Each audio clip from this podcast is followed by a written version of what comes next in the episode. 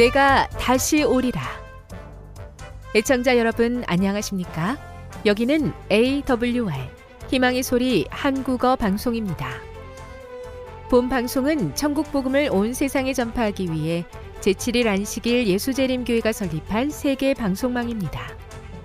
에이더블유알 희망의 소리는 유럽, 라틴 아메리카, 아프리카, 러시아, 아시아의 방송망을 통해 전 세계에 복음을 전파하고 있습니다. 에이더블유알 아시아 희망의 소리 방송국은 한국어 방송을 매일 여덟 시간씩 송출하고 있습니다. 희망의 소리 방송은 인터넷과 스마트폰을 통해서도 언제나 청취하실 수 있습니다. 들으실 수 있는 인터넷 주소는 에이더블유알 점 오알지입니다. 이 시간 희망의 소리 한국어 방송과 함께 보람있고 유익한 시간 되시기 바랍니다. 내가 다시 오리라. 여기는 에이더블유알 희망의 소리 한국어 방송입니다.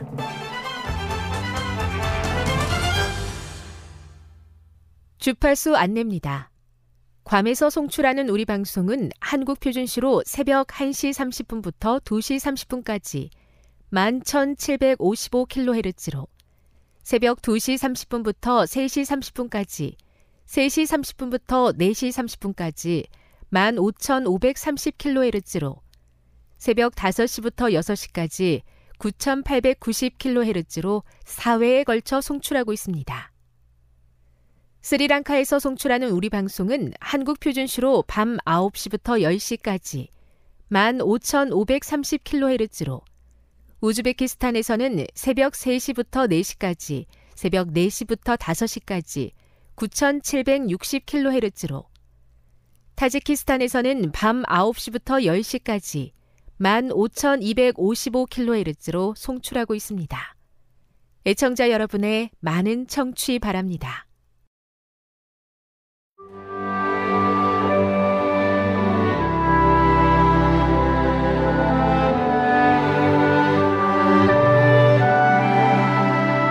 읽어주는 교과 셋째 날 이월 십삼일 화요일. 여호와여 주께서 죄악을 지켜보실진대. 시편 백삼십 편을 읽어보라. 죄의 심각성과 죄인의 희망이 이 시편에 어떻게 묘사되어 있는가? 시편 기자의 큰 고통은 자신과 백성의 죄 때문이다. 백성들의 죄의 기록은 너무나 심각하여 하나님과 그들은 영원히 분리될 위기에 놓였다. 성경은 심판의 날까지 죄의 기록이 계속되고 죄인의 이름은 생명책에서 지워진다고 말한다. 그래서 시편 기자는 죄의 기록을 지워주시도록 하나님의 용서를 간구한다. 시편 기자는 알고 있다. 하나님은 본성적으로 노하지 않으시고 그분의 사랑은 영원하며 그분의 노하심은 인간이 그분의 놀라운 사랑에 감사하지 않을 때만 일어난다. 하나님의 노하심은 우리를 치시기 위함이 아니요 낫게 하시기 위함이며 멸망시키려는 것이 아니라 그의 언약 백성을 구원하시려는 것이다. 경이롭게도 죄를 기꺼이 용서하시고 벌하지 않으시는 하나님의 성품이 그분을 향한 경외심을 불러일으킨다. 진정한 예배는 형벌에 대한 두려움이 아니라 하나님의 사랑의 성품에 대한 감격에 기초한다. 하나님의 자녀는 주님을 의지하고 기다리도록 부름받았다. 기다리다로 번역된 히브리어 카와의 문자적 의미는 뻗다이며 소망을 뜻하는 히브리어 단어의 어근이다. 따라서 주님을 기다린다는 것은 비참한 상황에 수동적으로 굴복하는 것이 아니라 소망의 뻗어감, 주님의 개입에 대한 간절한 기대이다. 시편 기자의 소망은 개인적인 낙관이 아닌 하나님의 말씀에 근거를 두고 있다. 어두운 밤이 지나면 하나님의 구원의 아침이 오기 때문에 주님을 향한 신실한 기다림은 헛된 것이 아니다. 시편 기자의 개인적인 간구가 어떻게 공동체 전체의 신원이 되는지 살펴보라. 개인의 평안은 전체 백성의 평안과 분리될 수 없다. 따라서 그는 자기 자신뿐만 아니라 공동체를 위해 기도한다. 신자로서 우리는 공동체에 속해 있으며 공동체의 한 부분에 영향을 미치는 것은 모두에게 영향을 미친다. 교훈입니다. 하나님은 죄악을 기록하시지만 그것을 기꺼이 용서하신다. 이런 하나님의 성품을 이해하는 것이 우리가 그분을 경외하고 바르게 예배하는 기초가 된다. 묵상. 여호와여, 주께서 죄악을 지켜보실진대 주여 누가 서리이까. 시편 백삼십 편 삼 절. 주께서 그대의 죄악을 기록하신다면 그대는 어떻게 되겠습니까? 적용. 주께서 그대의 죄악을 기록한다는 말씀은 그대에게 무엇이라고 말하고 있습니까? 이 말씀은 어떤 의미로 주어진 것이라고 생각합니까? 영감의 교훈입니다. 죄를 취급하시는 그분의 방법. 하나님께서는 사람들에게 당신의 품성과 죄를 취급하시는 당신의 방법에 관하여 다음과 같이 선언하셨다. 여호와로라, 여호와로라, 자비롭고 은혜롭고 노하기를 더디하고 인자와 진실이 많은 하나님이로라. 인자를 천대까지 베풀며 악과 과실과 죄를 용서하나 형벌받을 자는 결단코 면죄하지 않고. 출애굽기 삼십사 장 육, 칠 절. 여호와께서 악인은 다 멸하시리로다. 범죄자들은 함께 멸망하리니 악인의 결국은 끊어진다. 각시대 대쟁투 오백사십일. 주님, 저의 죄악의 기록들을 지워주시기를 기도합니다. 누군가에게 또 내 마음에도 남아있는 아픈 기록이지만 주님께서 용서하시고 새롭게 하여 주심을 감사합니다. 사랑이신 주님을 항상 모시고 경배하며 매일의 삶에서 죄를 이기게 하옵소서.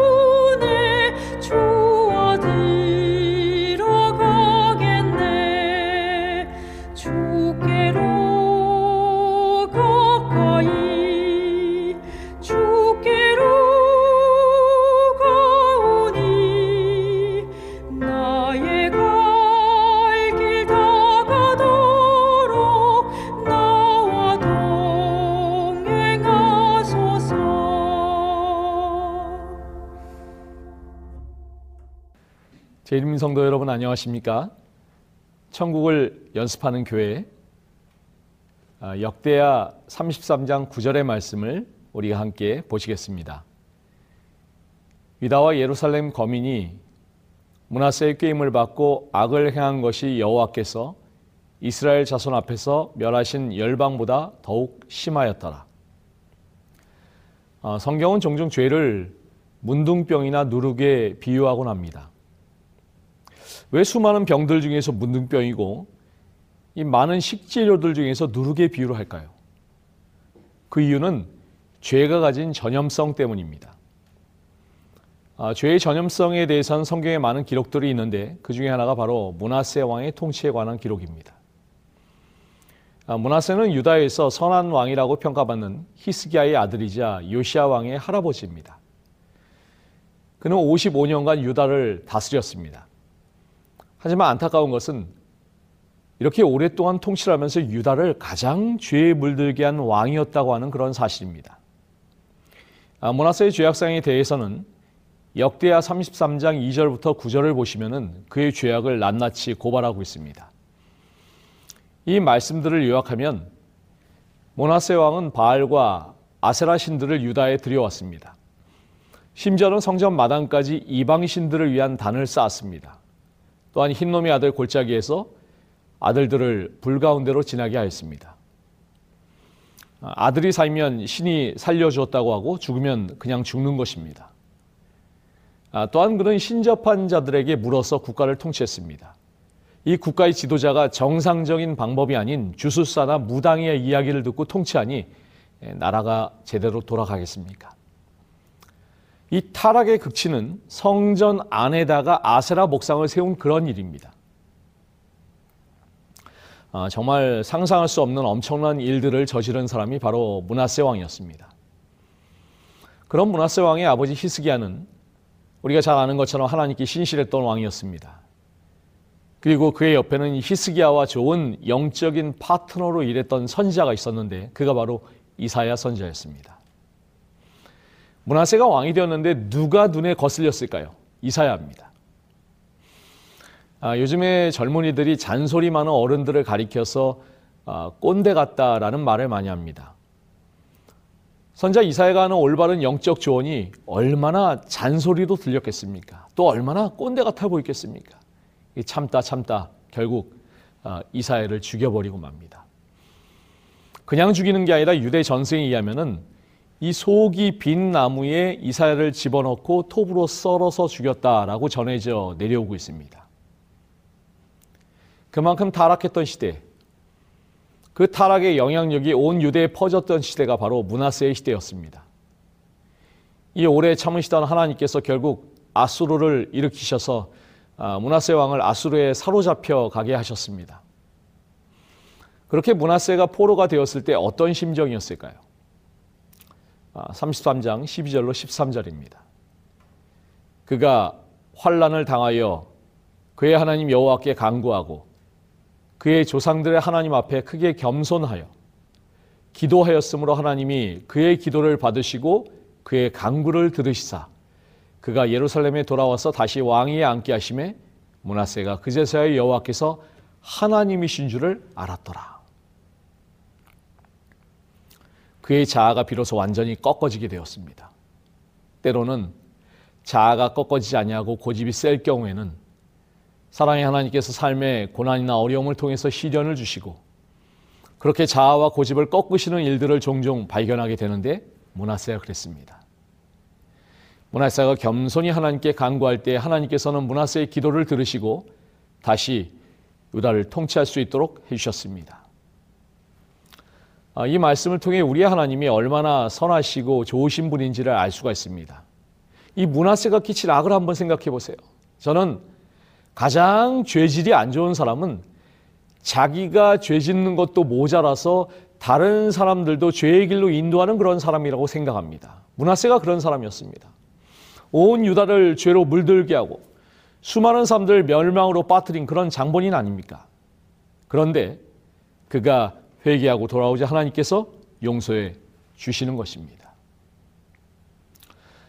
자, 그런데 여기서 한 가지 짚고 넘어가야 될 부분이 있는데 그것은 용서가 죄의 결과까지 없애주는 것은 아니라는 그런 사실입니다. 우리 하나님께서는 아무리 악한 죄인이라도 용서하시지만 이 본인의 죄로 말미암는 결과는 감당해야 한다는 것입니다. 이 므나세의 죄악의 결과로 온 유다 백성들이 철저히 타락했습니다. 그가 비록 회개하고 늦게나마 우상을 없애려고 노력했다 할지라도 이미 유다에 성행한 우상 숭배를 다 없앨 수가 없었습니다. 그리고 이 아들에게 끼쳤던 악한 가마력 또한 남아 있어서 그가 죽은 후에 아들 아몬은 아버지의 죄악된 길을 동일하게 걸어갔습니다. 이 아몬이 왕위에 오른 지 이 년 만에 신하들의 반역으로 죽임을 당하게 됩니다. 자, 그리고 이제 아몬의 뒤를 이어 왕이 된 사람이 바로 요시아 왕입니다. 자, 그런데 요시아 왕이 왕위에 오를 때 나이가 몇 살이었냐면 여덟 살입니다. 초등학교 일 학년짜리가 왕이 된 것입니다. 그것도 할아버지의 악한 가마 아래 온 유대 나라가 완전히 타락하고 이 아버지 아몬 왕은 반역한 신하들에 의해서 죽임을 당했던 시대. 그래서 백성들이 일어나서 그 신하들을 모두 벌하고 왕권을 되찾아준 그런 시대에 왕이 된 것입니다. 아직 왕이 된다는 것이 무슨 의미인지도 몰랐을 것입니다. 왕의 권위는 완전히 땅에 떨어졌고 백성들은 타락해 있었고 신하들은 왕권을 위협하고 있던 그때에 이 여덟 살짜리 아이가 왕이 된 것입니다. 그러한 시대에 이 여덟 살짜리 어린 왕이 무엇을 할 수 있었을까요?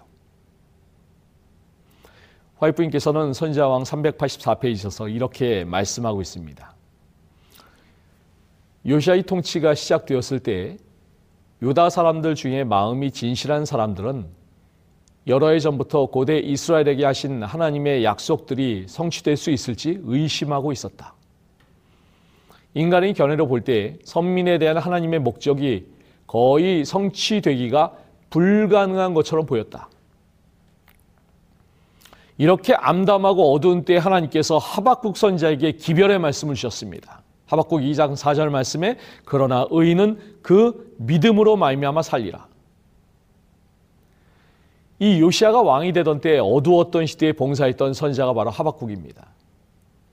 하나님의 뜻과 계획이 유다 백성들에게 전혀 성취되지 못할 것 같은 이 시대에 주신 하나님의 약속은 이 묵시는 정한 때가 있나니 그 종말이 속히 이르겠고 결코 거짓되지 아니하리라. 비록 더딜지라도 기다리라. 지체되지 않고 정녕 응하리라는 그런 것이었습니다. 우리도 때때로 살면서 그런 때가 있습니까? 모든 것이 암담해 보이고 마치 하나님께서 나를 떠나신 것처럼 보이고 나 혼자 삶의 모든 문제들을 다 짊어져야 할 것처럼 느껴지고 하나님의 인도하심이나 약속은 전혀 보이지 않고 마치 하나님께서 나를 버리신 것처럼 느껴지는 그런 순간 말입니다. 이 시대가 그런 시대였습니다. 그런데 그 시대에 하나님께서 말씀하시기를 의인은 믿음으로 말미암아 살리라고 하신 것입니다. 아무리 상황이 암담하고 어렵고 힘들고 좀처럼 돌파구가 보이지 않을지라도 하나님의 섭리와 인도하심은 항상 그곳에 있다는 것입니다. 나에게 보이지 않아도 내가 느껴지지 않는다고 해서 그것이 없는 것이 아니라는 것입니다. 오히려 우리 아버지께서는 나의 힘든 시간에 더 가까이 계시고 더 힘을 주신다는 것입니다. 그러므로 우리를 사랑하시는 우리 하나님을 신뢰하고 자녀에게 해가 되는 것은 어떤 것도 주시지 않는 하나님을 믿고 의지하고 나아가야 하는 것입니다. 자, 삼십사 장 삼 절 말씀입니다. 아직도 어렸을 때 곧 왕위에 있은 지 팔 년에 그의 조상 다윗의 하나님을 비로소 찾고. 자, 성경을 보시면 요시아는 왕이 된 지 팔 년째 되는 열여섯 살에 그의 조상 다윗의 하나님을 비로소 찾았다라고 말씀하고 있습니다. 비로소 찾았다는 말은 어떤 의미일까요? 요즘 말로 하면 하나님을 알기까지 사춘기의 방황도 조금 있었다는 그런 의미입니다. 또한 요시아가 열여섯 살이 돼서야 하나님을 찾는다고 했는데 이 찾는다는 말은 또한 어떤 의미일까요? 삼십사 장 이십일 절에 보시면은 너희는 가서 나와 및 이스라엘과 유다의 남은 자들을 위하여 이 발견한 책의 말씀에 대하여 여호와께 물으라. 자, 히브리 원어를 보시면 삼 절의 찾고와 이십일 절의 물으라는 말이 같은 단어로 사용이 되었습니다. 이 말은 묻다, 공부하다, 자문을 구하다라는 뜻을 가지고 있습니다. 그렇다면 요시아는 열여섯 살부터는 하나님을 찾아 그분이 누구인가를 알려고 했고 어려운 일이 생기면 주님께 묻는 삶을 시작했다는 뜻입니다. 그렇게 하나님을 묻는 삶을 살기 시작했을 때 성경은 이렇게 기록합니다. 열왕기하 이십이 장 이 절 말씀입니다. 요시아가 여호와 보시기에 정직히 행하여 그의 조상 다윗의 모든 길로 행하고 좌우로 치우치지 아니하였더라. 요시아는 삼십일 년 동안 유다를 다스렸습니다. 이 말씀 가운데 좌우로 치우치지 아니하였다는 말을 히브리 원어로 뜻을 살펴보면 옆으로 빗나가지 않았다라는 말입니다. 그러니까 요시아 왕은 다윗의 길을 따라서 정로로 행하고 옆으로 빗나가지 않았다는 뜻입니다. 히브리어로 죄라는 단어가 하타트입니다. 이 말의 뜻을 보면 빗나가다, 관역을 마치지 못하다 혹은 중심에서 벗어나다라는 뜻을 가지고 있습니다. 자, 그러니까 요시아 왕은 중심에서 벗어나지 않고 관역을 향해서 곧장 나아, 나아간 것입니다. 그러면 여기서 중심 혹은 관역은 무엇을 나타낼까요? 죄는 이 관역에서 벗어나는 것을 의미하는 것인데, 그렇다면 이 관역을 무엇으로 볼 수가 있을까요? 바로 하나님의 말씀인 율법입니다. 그러므로 성경이 요시아 왕이 좌우로 치우치지 않았다고 말했을 때의 의미는 그가 하나님의 율법의 말씀에서 빗나가지 않았다는 것을 의미하는 그런 것입니다. 하나님의 율법의 말씀을 표준과 목표로 삼고 그것을 향해서 정확하게 날아갔다는 것입니다. 우리도 그랬으면 좋겠습니다. 우리의 매일의 삶이 하나님의 말씀을 정조준하는 삶이 되었으면 좋겠습니다. 우리가 삶의 목표를 하나님의 말씀과 율법에 따라 사는 것에 두지 않고 엉뚱한 곳에 둔다면 우리는 관역에서 벗어나고 말 것입니다. 그렇다면 어떻게 요시아 왕은 그의 삶을 정확한 이 관역에 정조준할 수가 있었을까요? 열왕기하 이십이 장 사 절로 육 절 말씀입니다. 너는 대제사장 hil기야에게 올라가서 백성이 여호와의 성전에 드린 은, 곧 문지킨 자가 수납한 은을 계산하여 여호와의 성전을 맡은 감독자의 손에 넘겨 그들이 여호와의 성전에 있는 작업자에게 주어 성전에 부서진 것을 수리하게 하되 곧 목수와 건축자와 미장이에게 주게 하고 또 제목과 다듬은 돌을 싸서 그 성전을 수리하게 하라.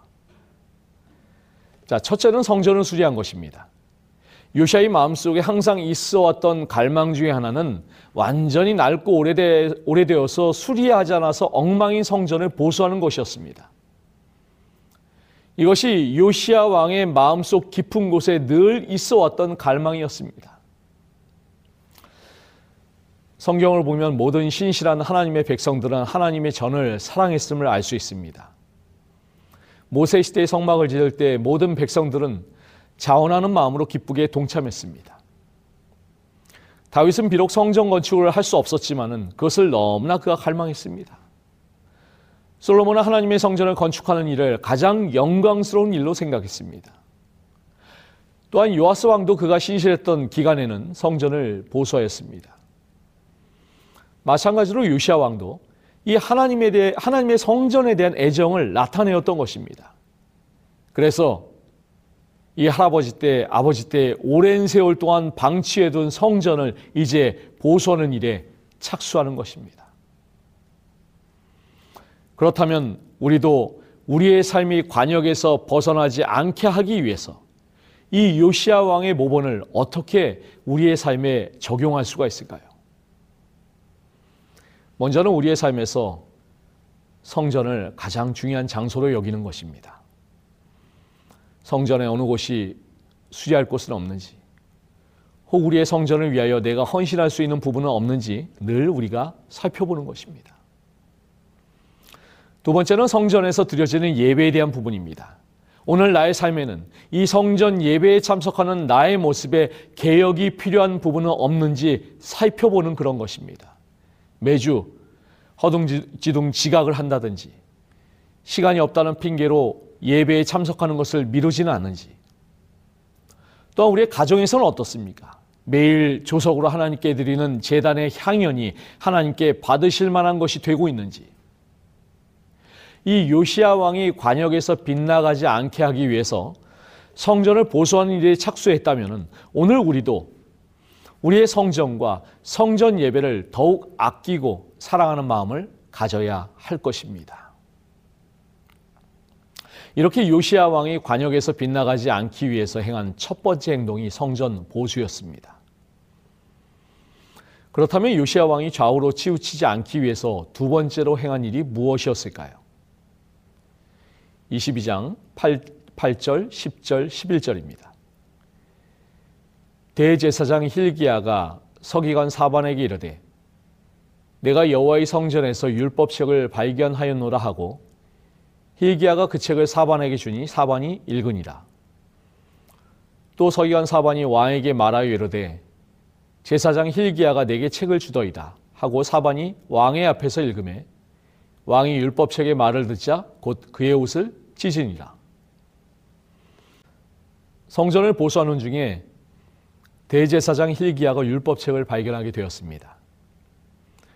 서기관 사반이 그것을 가져다가 왕 앞에서 읽었는데 그때 왕은 그 율법책의 말씀을 듣고 그 율법의 말씀에 비추어 유다의 형편이 얼마나 타락한 중에 있는지 철저하게 깨닫게 되었습니다. 요시아는 사반이 읽어주는 이 고대 사본에 기록된 권고와 경고를 처음으로 듣고 깊은 감동을 받았다. 선지자와 왕의 이 말씀을 읽다가 조금 이상한 생각이 문득 듭니다. 처음으로 듣고, 선한 왕이라고 하는 요시아가 율법책을 처음 본 것이 사실인가? 그렇다면 요시아는 지금까지 율법을 모르면서도 개혁운동을 해왔던 것인가? 결론적으로 그렇다는 것입니다. 할아버지 므나세의 통치 오십오 년과 아버지의 치세 동안에 성전에 있던 율법책은 아무런 쓸모없는 책이 되었던 것입니다. 사실 므나세의 아버지였고 요시아의 증조 할아버지였던 히스기야의 시대가 번영했던 것은 율법에 대한 준수, 특별히 신명기의 법도를 준수한 그런 것 때문이었습니다. 그런데 이 므나세와 아몬의 시대를 거치면서 율법책은 완전히 잊혀지게 되었습니다. 더 이상 읽지 않았기 때문에 그저 성전 한 곳에 놓여 있다가 또 자리만 차지한다는 생각이 들어서 어느 창고 안에 방치되었을 것입니다. 이제 요시아의 시대의 성전을 보수하면서 이 창고 속에 방치되었던 율법책이 다시 발견되고 요시아 왕은 그 말씀을 읽을 때 큰 충격을 받게 됩니다. 그리고 이때부터 부흥과 개혁은 더욱더 가속도를 내게 됩니다. 왜냐하면 이제 요시아가 이 율법의 말씀을 따르기로 굳게 결심했기 때문입니다. 그래서 더 철저하게 우상을 몰아내고 우상과 산당들을 불태워버렸던 것입니다. 자, 그런데 이 요시아 왕이 처음 율법책을 발견하고 난 후에 한 일이 무엇이었을까요? 열왕기하 이십이 장 십삼 절에 너희는 가서 나와 백성과 온 유다를 위하여 이 발견한 책의 말씀에 대하여 여호와께 물으라. 요시아 왕은 이 발견한 책의 말씀에 대하여 여호와께 물으라고 하였습니다. 이 물으라고 한 것이 무엇을 물으라고 한 말일까요? 그것은 이제 그가 율법을 말씀대로 순조하기 위하여 무엇을 해야 할지를 물었던 것입니다. 화살이 관역에 빗나가지 않고 좌우로 치우치지 않고 곧바로 날아가기 위해서 무엇을 해야 하는지를 물었던 것입니다. 그 말씀을 읽는 이들이 여호와께 물을 때, 그리고 그 말씀에 순종할 때 개혁과 부흥이 시작되었던 것입니다. 그렇다면 오늘 우리도 우리의 삶에 그리고 교회의 이러한 삶의 부흥과 회개를 원한다면 우리는 반드시 하나님의 말씀으로 돌아가야 할 것입니다. 그리고 그 말씀 앞에서 내가 무엇을 어떻게 해야 할지를 물어야 할 것입니다. 우리는 때때로 급하게 쫓기면서 말씀을 읽기에 급급합니다. 자, 우리 성도님들 그런 경험이 혹시 있으십니까? 성경을 공부하긴 하는데 무언가에 쫓겨서 하는 그런 경험을 하신 적이 있으십니까? 사실 곰곰이 생각해 보면은 그런 경험을 제일 많이 하는 사람들이 저희 목회자들입니다. 저도 늘 매주 안식일마다 해야 되는 설교 때문에 이 말씀을 봅니다. 성경을 보고 또 예언의 신의 말씀을 보고 이런저런 서적들을 봅니다. 이렇게 늘 설교 준비를 위해서 말씀을 보다 보면은 어, 때로는 쫓기는 마음으로 보는 경우도 있습니다. 그렇게 급한 것들을 먼저 하다 보면은 나의 영혼을 위한 가장 중요한 시간, 조용히 개인적으로 말씀을 보는 시간을 할애하는 것이 뒷전으로 밀려가는 경우가 종종 있음을 고백할 수밖에 없습니다. 우리는 의무적으로 해야 하는 그런 말씀 연구가 우리에게 있을 수 있습니다. 교과 공부 같은 것이 대표적인 것들이겠죠. 하지만 그런 것 이외에 나만의 특별한 시간을 할애해서 조용히 말씀을 묵상하는 그런 시간을 가지는 것은 정말 중요합니다. 날마다 개인적으로 시간을 내어서 하나님의 말씀을 묵상하시길 바랍니다. 그리고 그 말씀을 통해서 내가 개인적으로 말씀하시는 하나님의 음성이 무엇인지를 유심히 살펴보시기를 바랍니다. 그렇게 될 때 우리는 요시아 왕처럼 좌우로 치우치지 아니하고 온전히 하나님을 따라가게 될 것입니다. 이제 요시아가 본격적인 개혁을 시작합니다. 우선 모든 장로를 다 불러놓고 그들에게 하나님의 말씀을 낭독합니다. 그리고 자신과 함께 하나님, 하나님의 율법에 충성하기로 결심토록 합니다. 그리고는 성전과 자기와 가까운 곳에서부터 개혁을 진행합니다.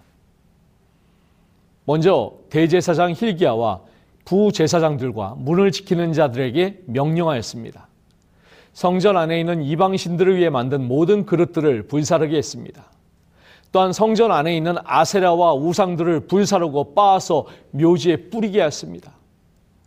성전 가운데 남창의 집을 헐었습니다. 이 성전 안에 남창의 집이 있었다는 것을 보면은 당시에 유다가 얼마나 타락했는지를 여실히 보여줍니다. 또다시 요시아는 성읍의 모든 제사장들을 불렀습니다. 그리고 유다의 최북단에서 남단까지 성문에 있는 산당들을 다 헐도록 하였습니다. 그런 후에 이제는 유다 전체에 있던 우상숭배의 중요한 상징물들을 헐도록 하였습니다. 우상숭배의 중심지였던 그 흰놈의 아들 골짜기에 도벳이란 장소가 있습니다. 거기에서 행해지던 이 몰록에게 제사를 드리는 행위, 자녀를 불 가운데 지나가게 하는 일을 더 이상 못하게 하였습니다. 자, 그런데 요시아 개혁의 클라이막스는 바로 이것이었습니다. 열왕기하 이십삼 장 십오 절 말씀을 보시겠습니다. 또한 이스라엘에게 범죄하게 한 느밧의 아들 여로보암이 베델에 세운 제단과 산당을 왕이 헐고 또 그 산당을 불사르고 빻아서 가루를 만들며 또 아세라 목상을 불살랐더라. 솔로몬이 죽은 이후에 이스라엘은 남방 유다와 북방 이스라엘로 갈라지게 되었습니다. 그때 처음 북방 이스라엘의 왕이 된 사람이 여로보암입니다. 여로보암은 백성들이 예루살렘에 가서 제사를 드리지 못하게 하기 위해서 베델에 산당과 제단을 지었습니다. 그리고 팔월 십오일을 국가적인 유월절로 선포하고 모이게 하였습니다. 그 첫 번째 행사 때 유다로부터 한 사람이 올라왔습니다. 그리고 이런 예언을 합니다. 열왕기상 십삼 장 이 절입니다. 하나님의 사람이 제단을 향하여 여호와의 말씀으로 외쳐 이르되 제단아 제단아 여호와께서 이같이 말씀하시기를 다윗의 집에 요시아라 이름하는 아들을 낳으리니 그가 내 위에 분향하는 산당 제사장을 내 위에서 제물로 바칠 것이요 또 사람의 뼈를 내 위에서 살으리라 하셨느니라 하고 후일에 요시아라는 왕이 유다로부터 올라와서 이 단위의 제사장들을 제사하고 뼈를 사르고 이곳을 더럽히고 우상숭배를 없애겠다고 예언한 것입니다. 그런데 열왕기하 이십삼 장에서 요시아의 개혁운동을 설명하면서 뭐라고 이야기합니까? 열왕기하 이십삼 장 십육 절입니다. 요시아가 몸을 돌이켜 산에 있는 무덤들을 보고 보내어 그 무덤에서 해골을 가져다가 제단 위에서 불살라 그 제단을 더럽게 하니라. 이 일을 하나님의 사람이 전하였더니 그 전한 여호와의 말씀대로 되었더라. 참으로 놀라운 말씀입니다. 하나님께서는 아주 오래전에 요시아가 베델의 산당과 단을 더럽게 하고 그 우상 숭배를 폐하게 할 것을 예언하셨습니다. 그리고 그 예언은 요시아의 시대에 정확하게 성취된 것입니다. 요시아가 이 모든 일을 행한 것은 오직 한 가지 열심 때문이었습니다. 그것이 무엇이었습니까? 이는 대제사장 hilkiya가 여호와의 성전에서 발견한 책에 기록된 율법의 말씀을 이루려 함이라. 그리고 성경은 요시아 왕의 개혁에 대하여 이렇게 이야기하면서 이야기를 마칩니다. 열왕기하 이십삼 장 이십오 절 말씀에 요시아와 같이 마음을 다하며 뜻을 다하며 힘을 다하여 모세의 모든 율법을 따라 여호와께로 돌이키는 왕은 요시아 전에도 없었고 후에도 그와 같은 자가 없었더라. 우리도 하나님의 택한 백성으로 살아간다면 이러한 칭찬을 들어야 하지 않을까요? 마음을 다하여 뜻을 다하여 힘을 다하여 여호와를 사랑하고 우리에게 주신 모든 말씀을 쫓기 위하여 우리의 삶의 모든 우상을 제거하는 그러한 삶입니다. 우리는 늘 개혁이라는 말을 많이 들어왔습니다. 개혁해야 된다고 말합니다. 그러면 무엇을 개혁해야 됩니까? 살아계신 하나님의 말씀이 기준이 되어서 개혁을 이루면 기준과 대상이 분명합니다. 요시아 왕의 개혁의 기준은 하나님의 말씀, 율법책이었습니다. 자, 그러면 개혁의 대상은 누구였습니까? 바로 요시아 왕 자신이었습니다. 우리는 보통 개혁, 새로워짐을 이야기할 때 나보다는 다른 사람이 변화해야 된다고 생각합니다. 교회가 개혁해야 된다라고 말하면 그 교회는 도대체 누구입니까? 실체가 어디에 있습니까? 교회는 바로 나 자신입니다. 내가 변할 때 교회가 변하는 것입니다. 혁명은 다른 사람을 변화시켜 세상을 바꾸어 보겠다는 것입니다. 하지만 역사상으로도 혁명은 항상 한계가 있어 왔습니다. 하지만 개혁은 나를 변화시켜 세상을 변하게 하는 것입니다. 내가 새로워지지 않고는 우리의 가정이, 우리의 교회가, 우리나라가 새로워질 수가 없습니다. 개혁의 대상은 그 누군가가 아니라 바로 나입니다. 하나님의 말씀이 나를 비추는, 내 마음을 비추는, 내 영혼을 비추는, 나의 죄를 비추는 거울입니다.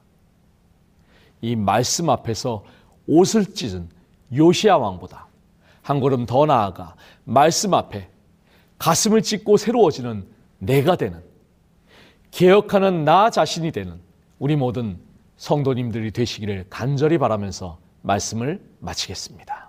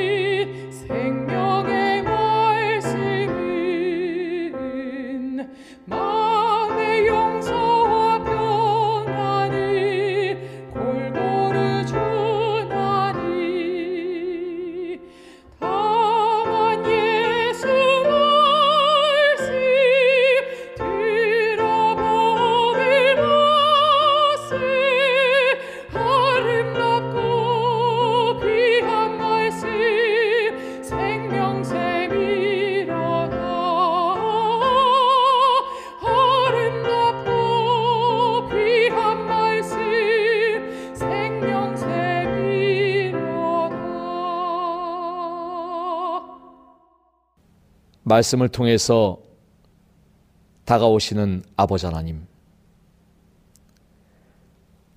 오늘 저희들의 삶 가운데 말씀이 중심이 되며 말씀이 명하시는 삶을 살기를 소망합니다. 다른 무언가를 외치며 개혁을 외치는 사람이 아니라 나 자신의 모습을 말씀에 비추어 돌아보며 스스로가 말씀 앞에서 겸비하여 변화함을 입을 수 있는, 그래서 천국을 준비하는 성도들이 될 수 있도록 인도하여 주시옵소서. 말씀의 거울에 항상 스스로를 비추어 가슴을 찢고 새로워지는, 그래서 아버지께로 더욱 가까이 나아가는 우리 모든 성도들 될 수 있도록 인도하여 주시옵시기를 예수 그리스도 이름으로 간절히 기도드리옵나이다. 아멘.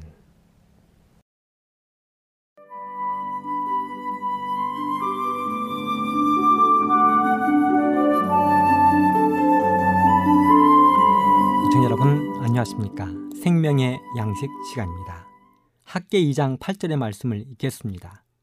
은도 내 것이요 금도 내 것이니라. 만군의 여호와의 말이니라. 오늘은 달란트 가운데 재물의 달란트에 대해서 생각해 보도록 하겠습니다. 하나님께서는 재물을 사람들에게 맡기셨습니다. 그리고 모든 사람들에게는 재물을 얻을 수 있는 능력도 아울러 주셨습니다. 우리 하나님께서는 왜 사람들에게 재물을 주셨을까요? 그것은 재물로 우리 자신을 높이고 영화롭게 하라는 것이 아니라 하나님을 영화롭게 하고 다른 사람들에게 행복을 끼치도록 하기 위해서 재물을 주셨습니다. 그렇기 때문에 우리는 하나님의 재물을 맡은 신실한 청지기로서의 임무를 성실하게 다해야 합니다. 그렇다면 나에게 맡겨진 재물을 어떻게 사용하는 것이 올바른 방법이고 재물의 달란트를 잘 활용하는 것일까요? 첫째, 하나님의 것을 성실하게 하나님께 돌려드리는데 사용되어야 합니다. 하나님은 은도 내 것이고 금도 내 것이라고 말씀하셨습니다. 성경 말라기 삼 장 십 절에 보면 만군의 여호와가 이르노라 너희의 온전한 십일조를 창고에 들여 나의 집에 양식이 있게 하고 그것으로 나를 시험하여 내가 하늘문을 열고 너희에게 복을 쌓을 곳이 없도록 붙지 아니하나 보라. 만군의 여호와가 이르노라 내가 너희를 위하여 황충을 금하여 너희 토지 소산을 멸하지 않게 하며 너희 밭에 포도나무의 과실로 기한년에 떨어지지 않게 하리니 너희 땅이 아름다워짐으로 열방이 너희를 복되다 하리라. 만군의 여호와의 말이니라. 그렇습니다. 하나님께 신실한 십일조를 드리는 것입니다. 십일조는 나의 것이 아니라 하나님의 것입니다. 그리고 사람들에게 하나님을 시험해 보라고까지 말씀하셨습니다. 성실하게 십일조를 드리면 어떠한 복을 받는지 확인해 보라고 하셨습니다. 십일조를 성실하게 드리면 하늘문을 열고 복을 쌓을 곳이 없도록 부어주시겠다고까지 하셨습니다. 그뿐만이 아닙니다. 밭에 온갖 해로운 해충들을 막아주시고 포도나무를 비롯한 과일나무의 과실들이 기한전에 떨어지지 않도록 해주시겠다고 말씀하셨습니다. 제가 처음 목회를 나왔을 때 하루는 한 여집사님이 저를 찾아오셨습니다. 그분은 사람들이 무시하고 멀리하는 흉측한 문둥병을 가지고 계셨습니다. 그런데 그분이 저에게 개인적인 간증을 하셨는데요, 자신의 십일조 생활에 관한 것이었습니다. 당시의 이야기로 그분은 불과 십여 년 전까지만 해도 국어를 해서 하루하루를 살아가는 비참한 신세였습니다. 그런데 그해 교회에서 그 여집사님이 가장 많은 십일조를 드렸습니다. 그렇다면 어떻게 해서 그렇게 되었는가? 그것은 바로 성실한 십일조 생활이었다는 것입니다. 다른 것은 몰라도 그분의 신앙 철칙 가운데 하나가 바로 하나님께 성실한 십일조를 드리는 것이었습니다. 그분은 과부였습니다. 그런데 집을 나서서 하루 동안 동냥을 해오면 집에 돌아와서 동냥해 온 쌀이나 보리를 열 개로 나뉘었습니다. 뭐 하려고 그랬을까요? 그렇습니다. 십일조를 드리기 위해서였습니다. 여러분 어떻게 생각하십니까? 이 곡식이 어떤 곡식입니까? 동양에 온 것입니다. 문둥병을 앓고 있는 여인이 집집을 돌아다니며 사람들에게 천대받고 조롱받으며 구걸해 온 것입니다. 그런데 그것을 하나님께 드리기 위해서 열 개로 구분을 한다는 것입니다. 그 이야기를 듣는 저는 눈시울이 뜨거워졌습니다. 세상에 이럴 수가 있는가? 그리고 하나님은 이런 사람의 십일조도 받으시는가? 그런데요, 하나님이 약속하셨잖아요. 복을 쌓을 것이 없도록 부어주시겠다고요. 하나님은 마침내 그해 교회에서 가장 십일조를 많이 드리는 종으로 만들어주셨습니다. 그 이야기가 무엇입니까? 그 교회 교인들 중에서 가장 복을 많이 받았다는 것 아닙니까? 가장 수입이 많았다는 것 아닙니까? 이런 하나님께 신실한 십일조를 드리는 여러분과 제가 되기를 간절히 바랍니다. 두 번째는 신실한 헌물을 드리는 것입니다. 말라기서 삼 장 팔 절에 보면 사람이 어찌 하나님의 것을 도적질하겠느냐? 그러나 너희는 나의 것을 도적질하고도 말하기를 우리가 어떻게 주의 것을 도적질하였나이까 하도다. 이는 곧 십일조와 헌물이라. 그렇습니다. 십일조 외에도 하나님의 사역을 위해 신실한 헌물을 드리는 것입니다. 요한복음 일 권 오십팔 쪽에 보면 풍부한 재물을 가진 자가 세상의 사슬을 끊고 그들의 재산이나 토지의 일부분을 처분하여 하나님께 바치라는 하나님의 음성을 듣지 않는다면 하나님은 그들을 지나치시고 예수님을 위하여 무엇이든지 하고자 하는 자들, 심지어 그들의 집까지 처분하여 하나님 사업에 필요한 자금을 충당하고자 하는 사람들을 부르실 것이다. 하나님은 자원하여 드리는 헌물을 받으실 것이다. 바치는 자들은 그것을 특권으로 여겨야 한다. 또 증언복음 일 권 이백오십 쪽에도 보면 주님께서는 즐겁고 성실한 마음으로 드려진 가장 보잘것없는 헌물을 멸시하지 않으셨다.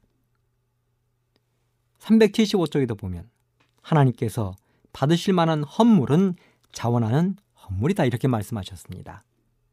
계속해서 하나님의 백성들이 역사상 어떤 시대를 막론하고 즐겁고 기쁜 마음으로 하나님께서 세우신 조직적 자선과 헌물과 연보 제도를 실천할 때마다 그들은 하나님의 요구에 순종하는 것과 비례하여 그들의 모든 활동에 번영이 따를 것이라는 불변의 약속을 깨달았다 그랬습니다. 뿐만 아닙니다.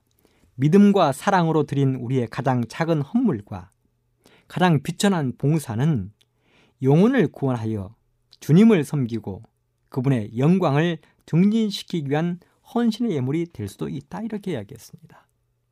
여러분, 우리가 드린 그 헌물들이 얼마나 값지고 위대하게 사용되는지 말씀을 통해서 우리는 깨달아 알 수가 있습니다. 세 번째, 우리가 받은 재물은 헐벗고 굶주린 가난한 사람들을 위해서 사용이 되어져야 합니다. 야고보서 이 장 십오 절로 십칠 절에 보면 이렇게 말씀하셨습니다. 만일 형제나 자매가 헐벗고 일용할 양식이 없는데 너희 중에 누구든지 그에게 이르되 평안히 가라, 더없게 하라, 배부르게 하라 하며 그 몸에 쓸 것을 주지 아니하면 무슨 이익이 있으리요? 이와 같이 행함이 없는 믿음 그 자체가 죽은 것이라 이렇게 이야기했습니다. 형제가 헐벗고 굶주리는데 그것을 보고만 있으면 안 된다는 것입니다. 실물교훈 삼백오십일 쪽에도 보면 돈은 큰 선을 행할 수 있기 때문에 매우 가치가 있는 것이다.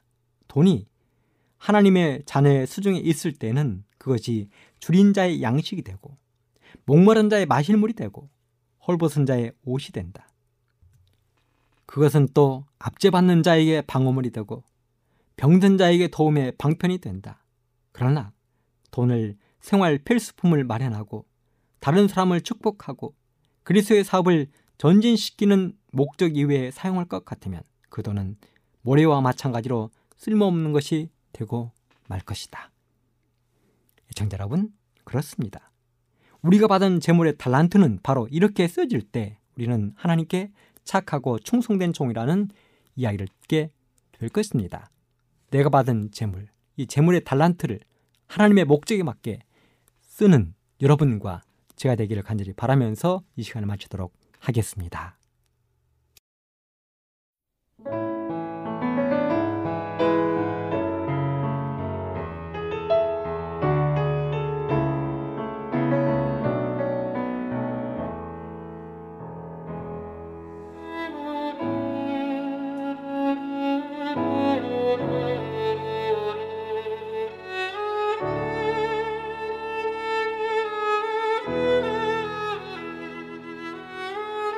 you.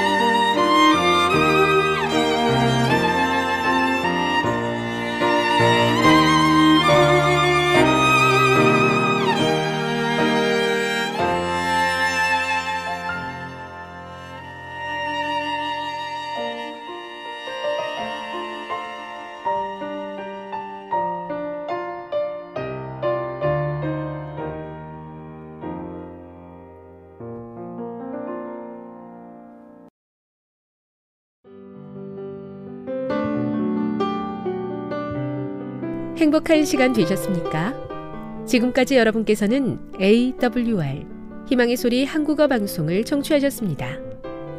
방송을 청취하시고 문의를 원하시는 분은 우편번호 공이사육일 대한민국 서울시 동대문구 이문로 일길 십일 희망의 소리 방송부 앞으로 편지나 엽서를 보내주시거나 지역번호 공이 삼이구구 오이구육 팔 번으로 전화주시기 바랍니다. 지금까지 함께해 주신 애청자 여러분들께 감사드립니다. 애청자 여러분, 다음 이 시간까지 하나님 안에서 늘 평안하십시오. 감사합니다. 내가 다시 오리라. 여기는 에이더블유알 희망의 소리 한국어 방송입니다.